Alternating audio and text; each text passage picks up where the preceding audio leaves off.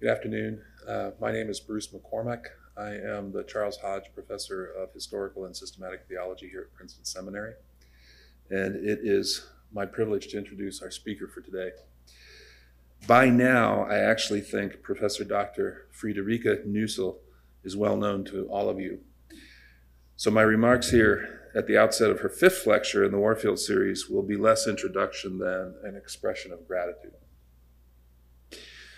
Dogmatic theology is, as Friedrich Schleiermacher rightly maintained, a historical discipline. It distinguishes itself from other forms of systematic theology through the significance it attaches to being guided by and engaging in loving critical reflection on the shared dogmas of the Christian faith and on the confessional documents and confessional writings which together constitutes the tradition in which a given theologian stands.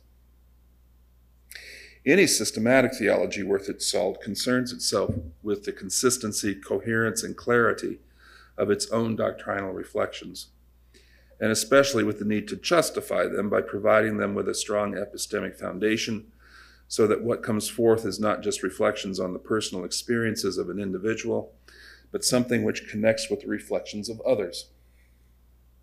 But dogmatics adds to this a historical dimension. Dogmaticians know that the church is composed not only of the living, but also of those who come before. Those who, although now with God, are present with us as God is present with us. Dogmaticians honor the living and the dead through giving attention to those who have wrestled with the problems we now wrestle with, seeking to receive from these others wisdom and light and not just examples of things that can go wrong.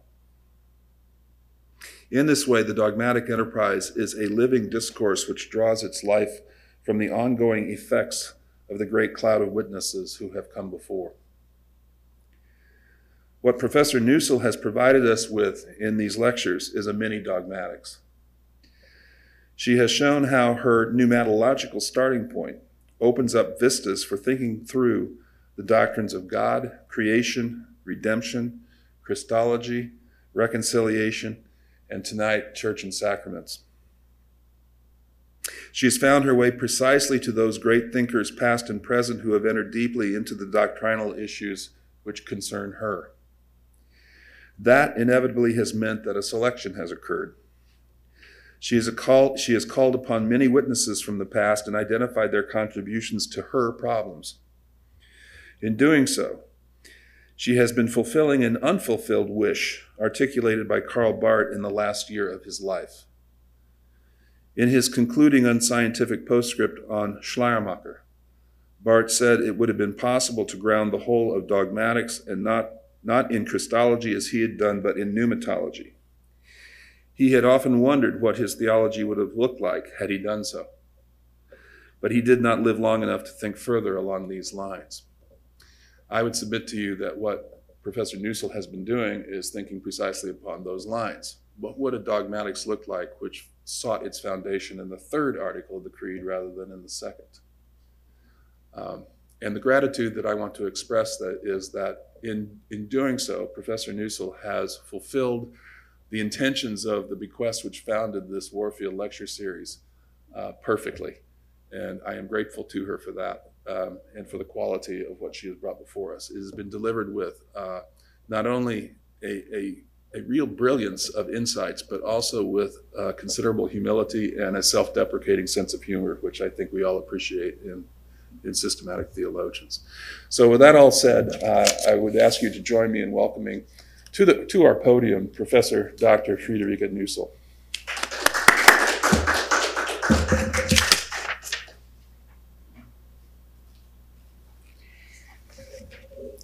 Thank you, Bruce, for your introduction and for your very kind words of gratitude, which I can only return. Actually, I, si I still think of the Schleiermacher class that I attended when I returned to, so, so to say, continuous studies, or what, how you say that.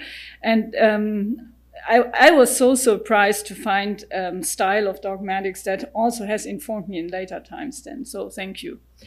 In the two previous lectures covered the work of the Spirit in creation and redemption. The creative work of the Spirit consists in the Spirit giving life, drawing the Spirit's further development from diversity. Thus, the differentiating power of the Spirit, realized in the inner Trinitarian relations, moves outwardly, affecting, affecting life. The redemptive effect of the Spirit consists in enabling Jesus to live the life of the Son in distinction from the Father. The Spirit also works out redemption by revealing the grace of God in the life of Jesus, the determination of humanity, and therein also the reality of sin. In redemption, humans, uh, humans acknowledge and recognize their difference from God and their determination from commun- uh, to communion with God. Knowledge lives from this act of differentiation. In the knowledge of redemption, differentiating possible, possibilities conducive to life are given to us via the Spirit. They are gifts precisely in that they do not only affect the human intellectuality, but affect human emotion and motivations for action. The gift changes human reality, but it, it does not become a human property or possession given that knowing about the origin of the gift belongs to the knowledge of the gift. In this first lecture, uh, to, in the first lecture today, mm, I would like to discuss the efficacy of the Spirit in reconciliation. By way of introduction, it is helpful to remind ourselves that the efficacy of the Spirit is not understood as a singularly effect, uh, effectivity, but occurs in the interaction between the Father and the Son. I adhere to the traditional formula opera ad extra indivisa sunt, but my aim is to work out the role of the Spirit within this undivided operation. My thesis about the reconciling efficacy of the Spirit is the following. The Spirit is not only a medium of God's presence, as clearly stated in the Hebrew Bible, but gives mediums whereby God's presence and the effect of the Spirit are experienced as one. I begin with reconciliation. The most important passage in the New Testament for reconciliation is 2 Corinthians 5, um, especially verses 18 to 21 and I, I, think I don't have to read it to you. There are many controversial views regarding the exegesis of Paul's theology of reconciliation. If I understand correctly, a central question inquires about the traditional and historical background from which Paul understands the death of Jesus Christ. The systematic question to which it is hoped biblical exegesis can provide an answer is thus why was this the death of Jesus Christ necessary for reconciliation for Paul, and in what sense was it so? As a systematic theologian, it is impossible to work through all exegetical responses. Thus, I can only say here cautiously and doctrinally the theological interpretation of the atonement stemming from the Tübingen school today seems to be most, most plausible to me. It explains, on the one hand, that the extension of the atonement to all people required that the atonement be fulfilled once and for all. On the other hand, it interprets the substitution as an inclusive substitution, taking seriously Paul's discussion of a shared death of Christian with Christ as stated in Romans 6 if I speak of the Tübingen school, I mean Janowski, Gese, um, uh, Stuhlmacher, uh, and Hofius. Not only is human sin charged to Christ as a scapegoat, but the entire existence of the believer is united with Christ. That's their point. However, one understands Paul's interpretation of Jesus' death on the cross, one thing is clear. Reconciliation means overcoming enmity, which can be inferred from Paul's use of the Greek uh, katalasein and katalage, the ver verb and noun from, uh, form of reconciliation. Reconciliation is not about reconciling different personal views where the two parties are neutral to each other, but about restoration of the relationship of enemies. Further, it is crucial that God is the subject of the act of reconciliation. God praised up the word of reconciliation in order to reconcile us to God's self, to overcome human enmity toward God, consisting of sin. In the history of the doctrine of reconciliation, the satisfaction theory of Anselm of Canterbury has eclipsed this basic claim of Paul. Such an eclipse occurs because God then appears as the recipient of the merit which the Son, as the God human, acquires through his suffering and is imputed to us by God the Father because of the intercession of the Son. During the Reformation, the theory was already criticized by the Socinians, then later in the Enlightenment, and finally most influentially by Albrecht Ritschl. In my view, Anselm's view is indeed a bit distorted when he is accused of an image of God according to which God is the wrathful Father who can only be satisfied by the merit of the Son. In such a characterization, it is forgotten that the events as a whole are th- thought to be ordered by God. Nevertheless, the criticism was justified insofar as the doctrine of uh, satisfaction does not have sufficient support in the biblical statements on, uh, of reconciliation. The benefits of Albrecht Ritschl's position consists in the fact that he emphasized the importance of the community in faith and thus the importance of the church in the doctrine of reconciliation more clearly than the previous interpreta interpretations. The individual only becomes certain of having been reconciled with God and adopted as a child of God, as a member of the community, according to Ritschl. Since for Ritschl, the forgiveness of sins or reconciliation, he equates this both, um, can be recognized at all and its effect, uh, effectiveness uh, can only experienced except uh, cannot be experienced except in the congregation founded by Jesus Christ and dependent on his specific effect. Ritschl made, made it clear for the first time that knowledge of redemption is epistemologically bound to the congregation founded by Jesus in which his redemptive act is known. The knowledge of reconciliation is possible only from the standpoint of the congregation, which of course has consequences for the task of systematic theology itself.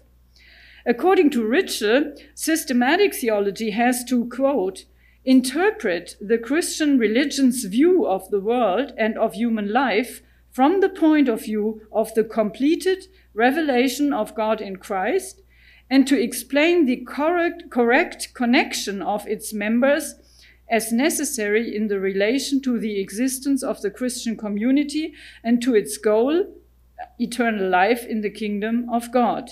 End quote. Karl Barth adopted this epistemological foundation of theology. However, different than Ritschl, he did so from uh, within a theology of re revelation as a critique of religion. Schleiermacher provided much of the preliminary work for this understanding since the consciousness of faith arises only in the new life as a whole, which is realized in mutual communication. However, Ritschl was the first to clarify the epistemological dependence of the standpoint from the community. The weakness of the theology of reconciliation here, however, is that the term is still used synonymously with forgiveness of sin. For Ritschl, um, reconciliation is realized in the event I described in the last lecture as the realization of sin and grace. In contrast, Karl Barth has given the concept of reconciliation the necessary breadth for, by understanding reconciliation as the work of Christ, the knowledge of sin, the judgment of God revealed in Christ, and the, the collective and individual work of the Spirit. Yet the concept of redemption stands only in relation to the eschatological event. Even in contemporary treatments, the terms redemption and uh, reconciliation are assigned various meanings in dogmatic language, partly because no clear definition can be derived from the language of the Bible. Rather than using the terms interchangeably, I consider the distinction to be dogmatically meaningful and understand redemption as individual liberation to a new relationship with God and reconciliation as the communal dimension of this same event. For Paul, both work together in 2 Corinthians 5. Reconciliation implies individual deliverance from the sin through uh, Christ, but individuals are then incorporated into the body of Christ and thus organically joined into a community. The ecclesial dimension of the reconciliation event has been fruitfully expressed in Protestant uh, dogmatics in the 20th century, especially by Dietrich Bonhoeffer and Karl Barth. According to Bonhoeffer's well known saying, the church is, quote, Christ existing as congregation, end quote. And in uh, Karl Barth's Kirchliche Dogmatik, he says, the church is the earthly historical form of existence of the body of Christ. In my dialogue with Catholic theologians, I have often heard the allegation that in Protestantism, the church is only secondary to justification. The ac accusation still persists in the discussions, although it has no basis in Protestant dogmatics and was already refuted in the first document of the Lutheran Catholic dialogue, Church and Justification. It is true, however, that the elementary role of the Church in Protestantism is explained differently than seen in Catholicism. I go on to the reconciling work of the Spirit and the Pentecostal narrative. What then is the role of the Spirit in the reconciling event? Karl Barth answered this question with a threefold determination. The Spirit is the awakening power that gathers the church, the enlivening power that increases, sustains, and regulates the church, and the illuminating power that sends the church to witness. Barth thus shows how the church depends on the work of the Spirit for everything.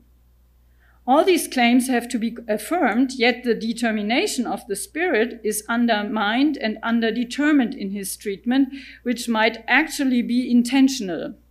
Barth does not want to present the Spirit as a person nor as an acting subject. But perhaps more should be said about what characterized the Spirit as Spirit. My suggestion is to define the Spirit as a medium of presence. This determination allows us to take up biblical statements about God's presence in the Spirit, as well as the role of the Paraclete, who, according to John's Gospel, allows Jesus to be present after his departure. The characterization as medium is a good option because, according to its modern definition, a medium is a mediator and thus establishes communication. This mediatory effect is produced by the Spirit in the story at Pentecost, which is the greatest New Testament story about the Spirit.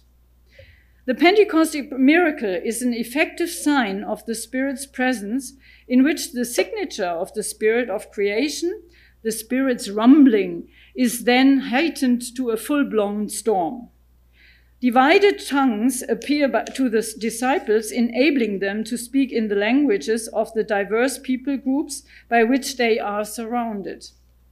On the, one, on the side of the hearers, astonishment spreads because they suddenly hear the disciples proclaiming the great acts of God in their own language. The miracle could have been that the different people's groups suddenly understand the language of the disciples.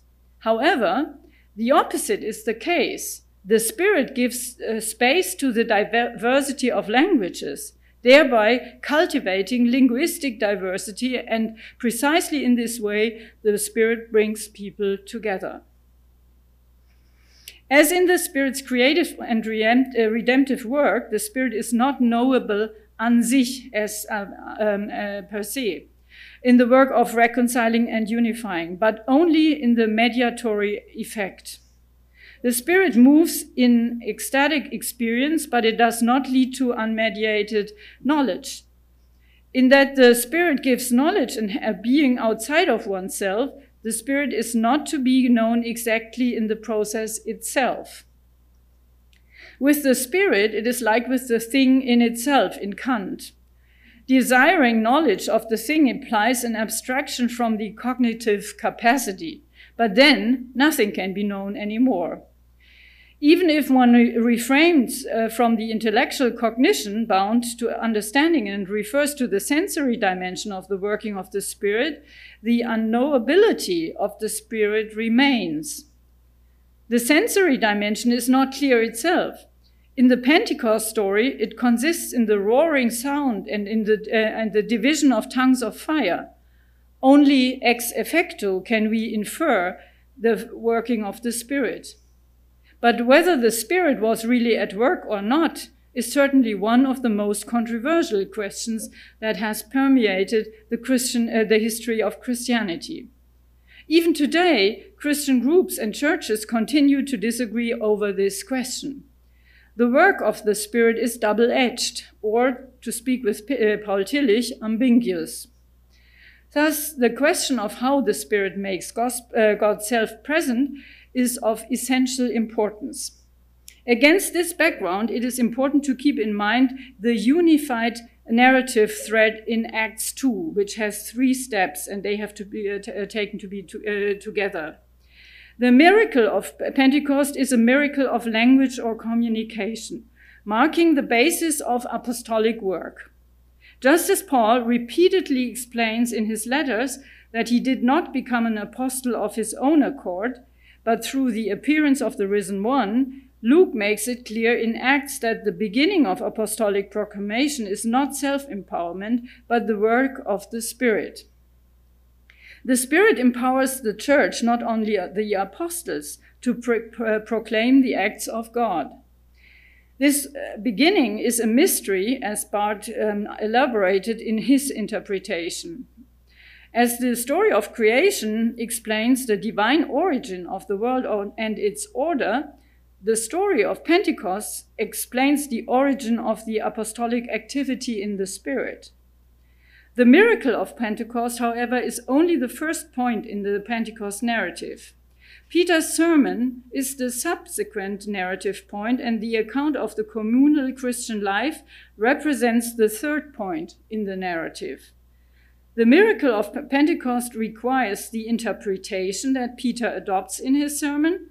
In the sermon, Peter interprets the miracle of Pentecost as the fulfillment of the promise of Joel 3 1 to 5. Then, interpreting Psalm 15 8 to 11, he explains to, be, uh, the, to the assembled crowd that the fate of Christ was the fulfillment of David's foreshadowed descendant. Peter interprets the scriptures, confirming them as the place of knowledge of the divine will. The crowd should know how they brought the cross from this, uh, how, whom they brought to, to the cross. From this indicative follows the imperative repent and be baptized so that your sins may be forgiven and you may receive the Holy Spirit. In the Pentecost narrative, baptism is presented as the medium of receiving the Spirit. However, this reception of the Spirit does not occur apart from a process of understanding. Baptism is in the name of Jesus is to be understood in light of the promise fulfilled in Jesus Christ. It is true that baptism has a prominent meaning in the story of Pentecost because it is the sign of repentance and forgiveness of sins. But the narrative unit does not end there. Rather, the life of the early church is described in its conclusion. They live their community in the breaking of bread, in prayer, and in the sharing of goods. Their life is marked by Christian feelings, which I addressed in the last lecture. They hold meals with joy and loud hearts, praising God. Luke paints the model of communal life.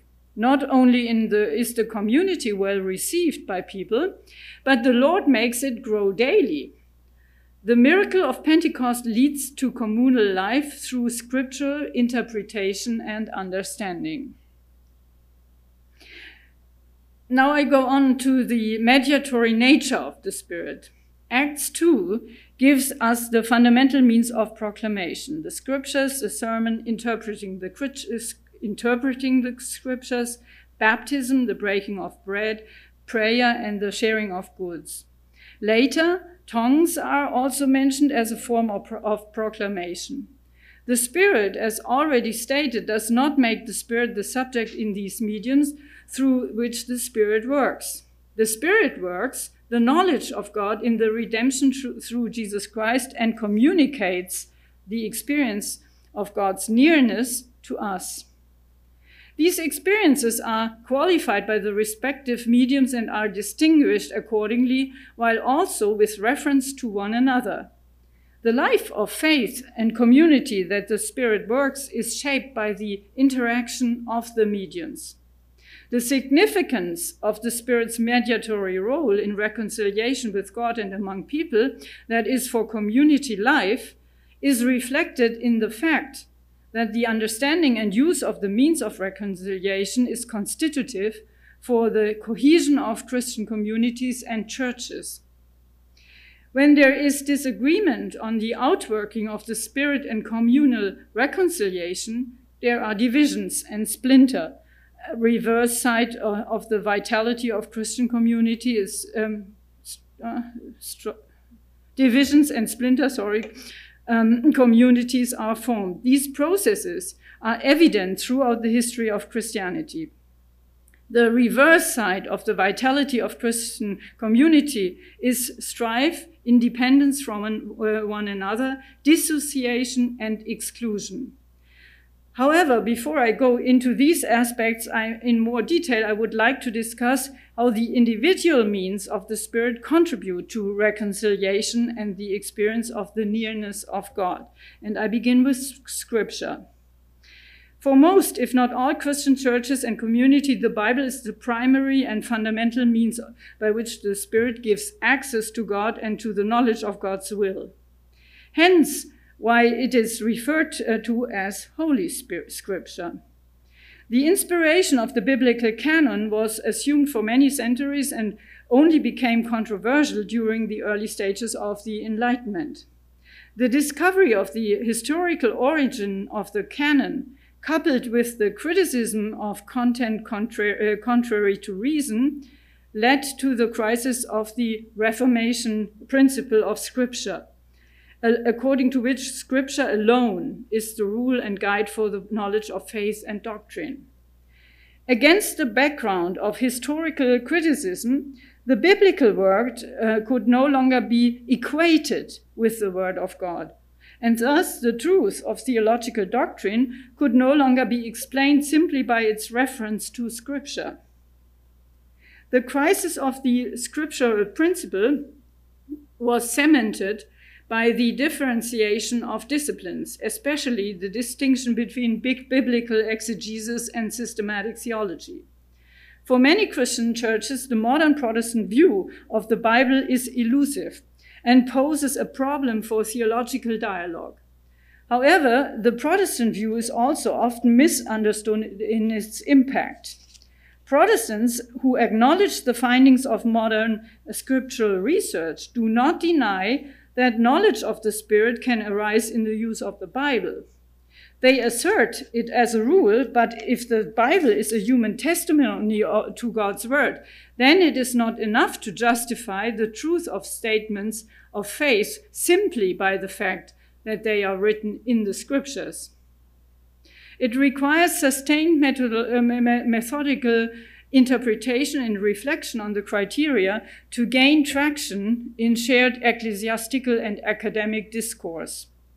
This approach has its model in the biblical writings themselves. As revealed by research on intertextuality and intra-biblical interpretation of scripture. Disagreement over interpretation can be difficult and uh, schismatic, at the same time, it can also be productive, leading to new insights and, to, and the removal of uh, problematic understandings. Two interlocking developments are important here. On the one hand, research on the narrative structure of the forms of proclamation in the New Testament and on the profile of biblical literatures in general shows how these effects create strong interpretative stances. On the other hand, the impact of biblical writings in recent proposals is broken down in terms of aesthetic reception. Thus, in accordance with the Reformation doctrines of Scripture, it can be stated even under modern conditions, that God's Spirit gives faithful insight into the use of Scripture and enables Christian proclamation. Baptism. Scripture, however, is not only a medium of the Spirit, but it is also the source of knowledge of the other means the Spirit uses uh, to make God present in Christ and to establish communion. A prominent place is occupied by baptism, as we have, see, have seen already. It allows the forgiveness of sin and the promise of grace to become a renewing presence for the baptized in the symbolic act of the water, and um, at the same time binds the person baptized into the community of the body of Christ. Today, there is a wide spectrum of ideas about the reception of the Spirit in baptism and the relationship between baptism with water and Spirit baptism. The differences are no longer only found in the doctrines of mainline churches and charismatic or Pentecostal churches. Even within the Pentecostal communities, there are considerable uh, differences.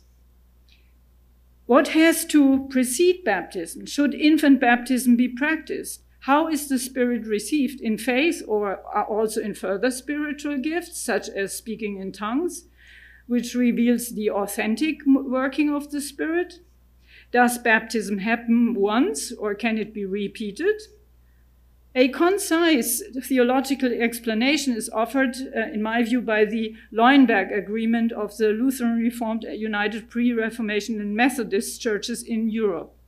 Number 14 in the ecumenical doc document states Baptism is administered in the name of the Father and of the Son and of the Holy Spirit with water.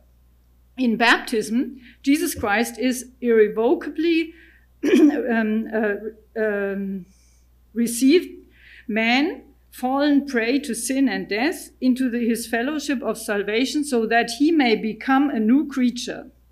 In the power of his Holy Spirit, he calls him into his community and to a new life of faith, to daily, daily repentance and discipleship. This is the quote uh, from the Leuenberg statement. This statement is significant in what it affirms and in what it is left out. It says that baptism means new being in Christ and calling into his body or church. The working of the Spirit refers to involvement in the community and new life marked by faith, repentance, and discipleship. Nothing more is said. There is no mention of pre preliminary work here, just as there is no mention of further signs of an immediate reception of the Spirit nor is anything said about pedobaptism or believer's baptism. In this question, flexibility seems to be possible, even necessary. The practice of infant baptism, which developed after the first century, uh, symbolizes the unconditionality of grace. For me, this symbolization is the most important argument for infant baptism. However, this symbolic power is fulfilled only in a familial and church environment that cares for the child to become acquainted with and to grow into Christian faith. With increasing secularization, we in Germany and many other regions of Europe are faced with the decision of whether this form of baptismal uh, practice can continue on us, uh, on as is it. Even though baptism can happen much later in life, it is still directed at the life of the person as a whole. Pro uh, baptism promises communion with Christ and thus the presence of God for the whole life of the uh, person. The spiritual power of baptism lies in this promise. Special temporary qualifications, such as speaking in tongues, can neither increase nor concretize this promise. The meaning of baptism consists in the promise of God's presence in Christ, which shapes and, as it were, envelopes life. Calvin chose the apt uh, symbolic expression of sealing to indicate this meaning of baptism. Lord's Supper. Baptismal grace cannot be increased, which was the main objection raised by Luther and the, uh, the other reformers to the Catholic understanding of ordination.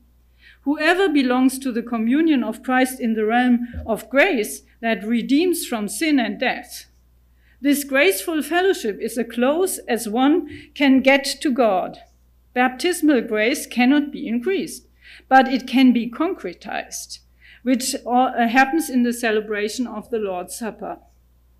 In the ecumenical statements on baptism, Eucharist, and ministry in the Faith and Order Commission, the churches have jointly formulated, quote, the Eucharist is essentially the sacrament of which of the gift which God makes to us in Christ through the power, power of the Holy Spirit.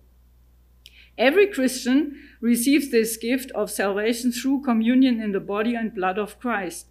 In the Eucharist meal, in the eating and drinking of the bread and wine, Christ grants communion with himself.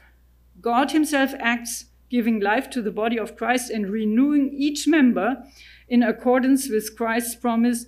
Each baptized member of the body of Christ receives in the Eucharist the assurance of the forgiveness of sins and the pledge of eternal life. The communion given by God is in the presence of Jesus Christ.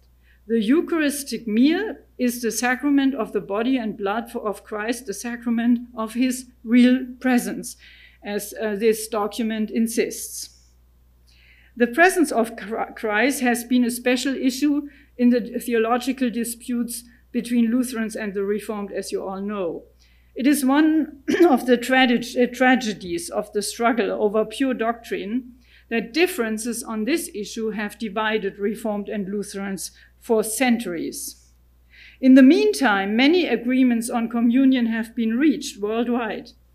This ecumenical process has been achieved on the basis of agreement on the doctrine of justification and agreement on central issues of communion theology, which already existed in the Reformation period.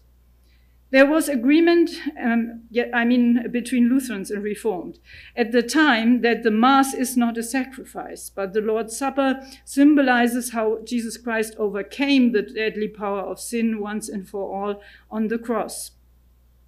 The controversial question concerns the understanding of the anamnesis as realization. It was dispute, undisputed among the reformers that the Son, as the second person of the Trinity, is omnipresent and present to the world according to his deity. The controversial point was whether the Son, in his united person and according to his human nature, is able to become present in the Lord's Supper. Zwingli's position is enticing since in his symbolic or deictic interpretation of the words of institution in the Lord's Supper, the question of presence does not come up at all. In the celebration of the Lord's Supper, reconciliation is commem uh, commemoratively made present. This uh, precise point presented the problem for Luther. For if the subject of remembrance is the believers, then the act of reconciliation becomes present to, uh, to, through their action, which, which is contradicted by the words of institution, in which, according to Luther, Jesus himself assures his real presence. This presence comes to the believers in the elements of the Lord's Supper. It is not through the act of remembering that Christ becomes present, but through the promise. Christologically, however, the question remains who is he? I think that's your question. in the last lecture, I showed how Luther holds to the unity of the person in the two natures based on the doctrinal decision made in Chalcedon. Luther quips to uh, Zwingli, quote, No, friend, wherever pl you place God, there you must also place with him humanity.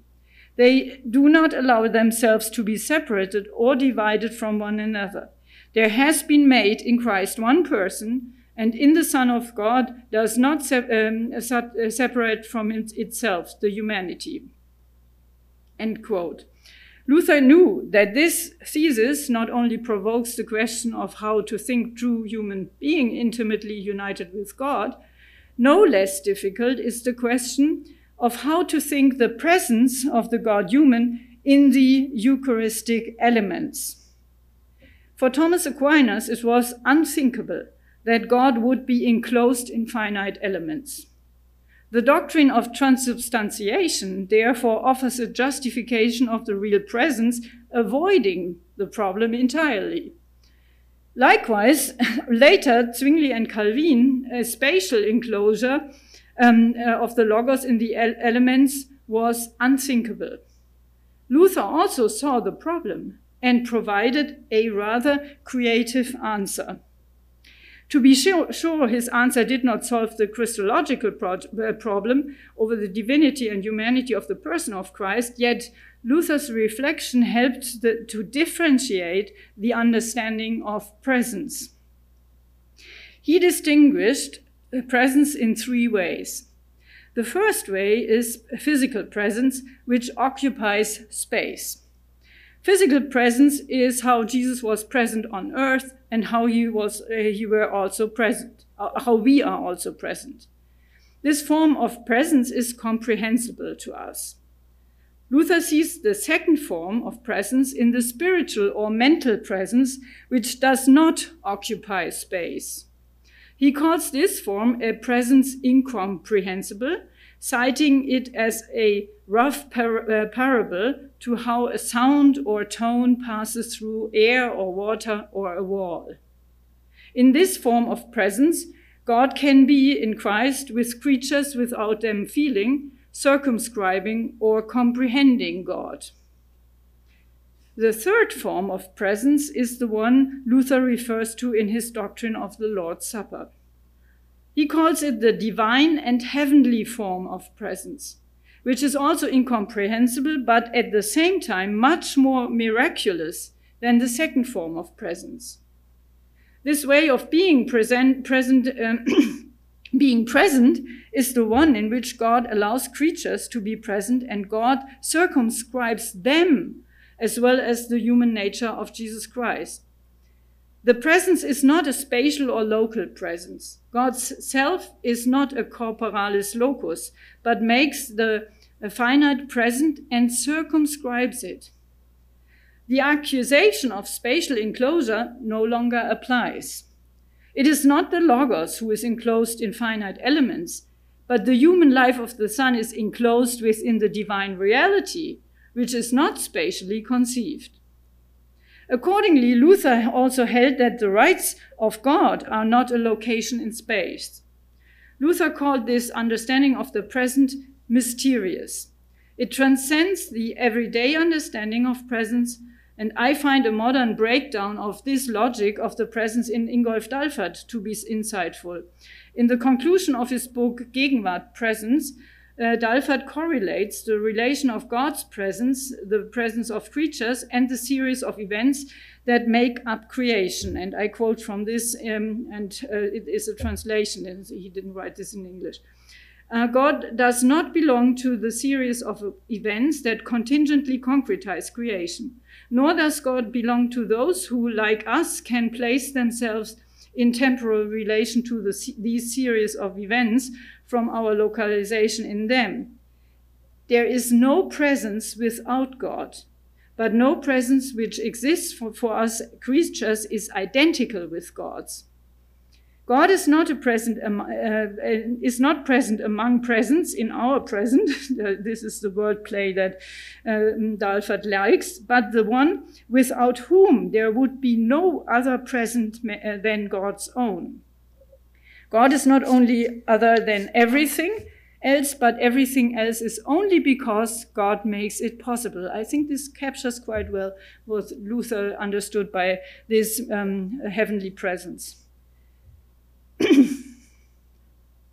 Such an understanding of God's presence can not only clarify the possibility of God's sacramental presence, but also forms the basis for eschatology and the idea of eternal life. What needs to be added or concretized, however, is that this presence is the presence of the triune God, mediated by the Spirit. Baptism and the Lord's Supper are both sustained by the promise of the presence of Christ, whom the Spirit makes present. The uh, prayers in both sacraments aim at this becoming present of Christ via the Spirit. The peculiarity of the Spirit's action is that the Spirit conveys communion with Christ in differentiation from the Spirit which occurs on two levels. First, the community is symbolized in the differentiation between Christ and the recipients of the symbolic acts um, or sacraments. Second, the community is symbolized in the differentiation between the celebrants. This, this, differentiation occurs in baptism in that the congregation is ideally present and confesses its uh, faith with the person being baptized. Baptism has a fundamentally communal dimension because the individual is taken into the community of the body of Christ. The theme of baptism is, however, the new identity of the individual person in Christ and the claiming one's entire journey of life.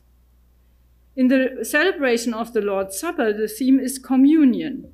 More precisely, the communion of the individual with Christ and the communion of the celebrants with one another.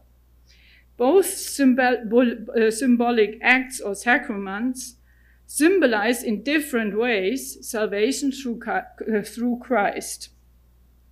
They thus symbolize the knowledge of sin and grace that Jesus instituted through the Spirit in his life.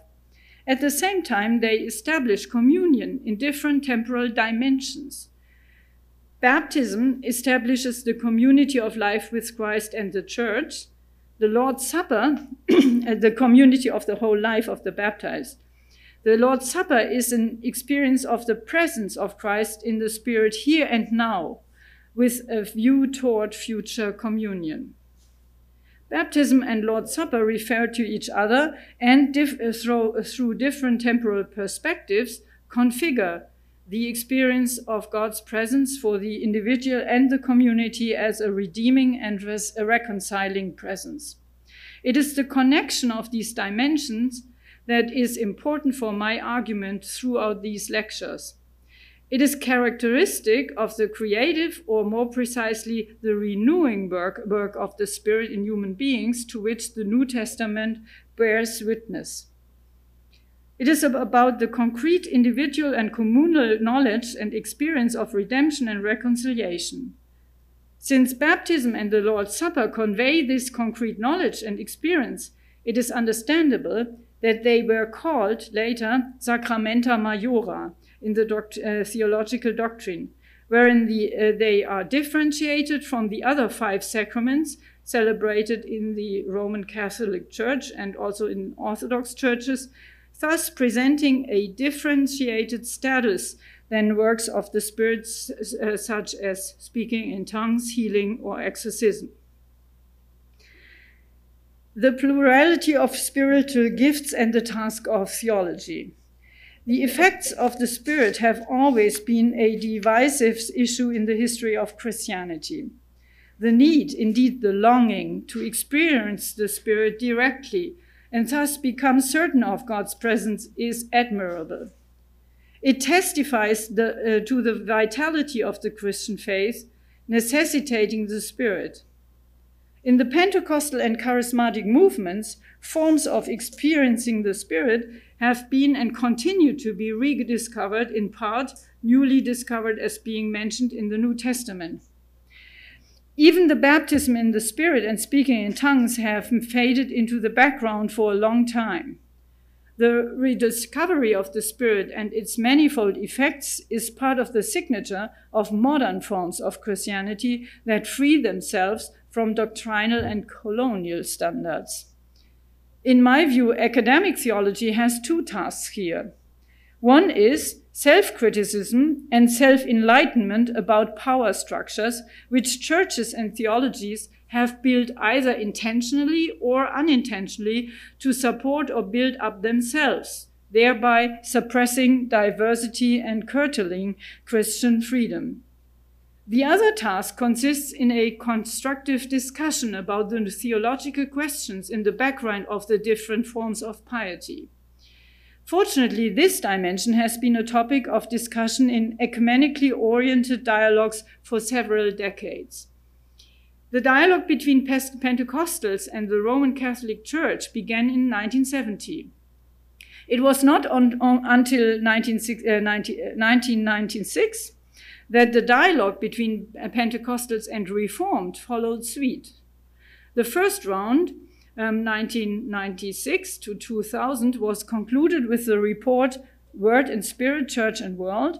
And the re second report from the second round um, uh, until 2011 is about experience in Christian faith and life, worship, discipleship, discernment, community, and justice.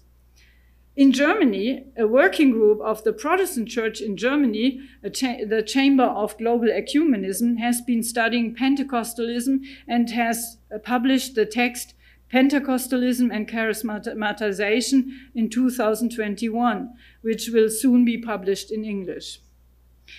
There are many methodological difficulties in planning the dialogues, not only of which have to do um, not last, not least of which have to do with the large plurality of forms of Pentecostal and charismatic Christianity.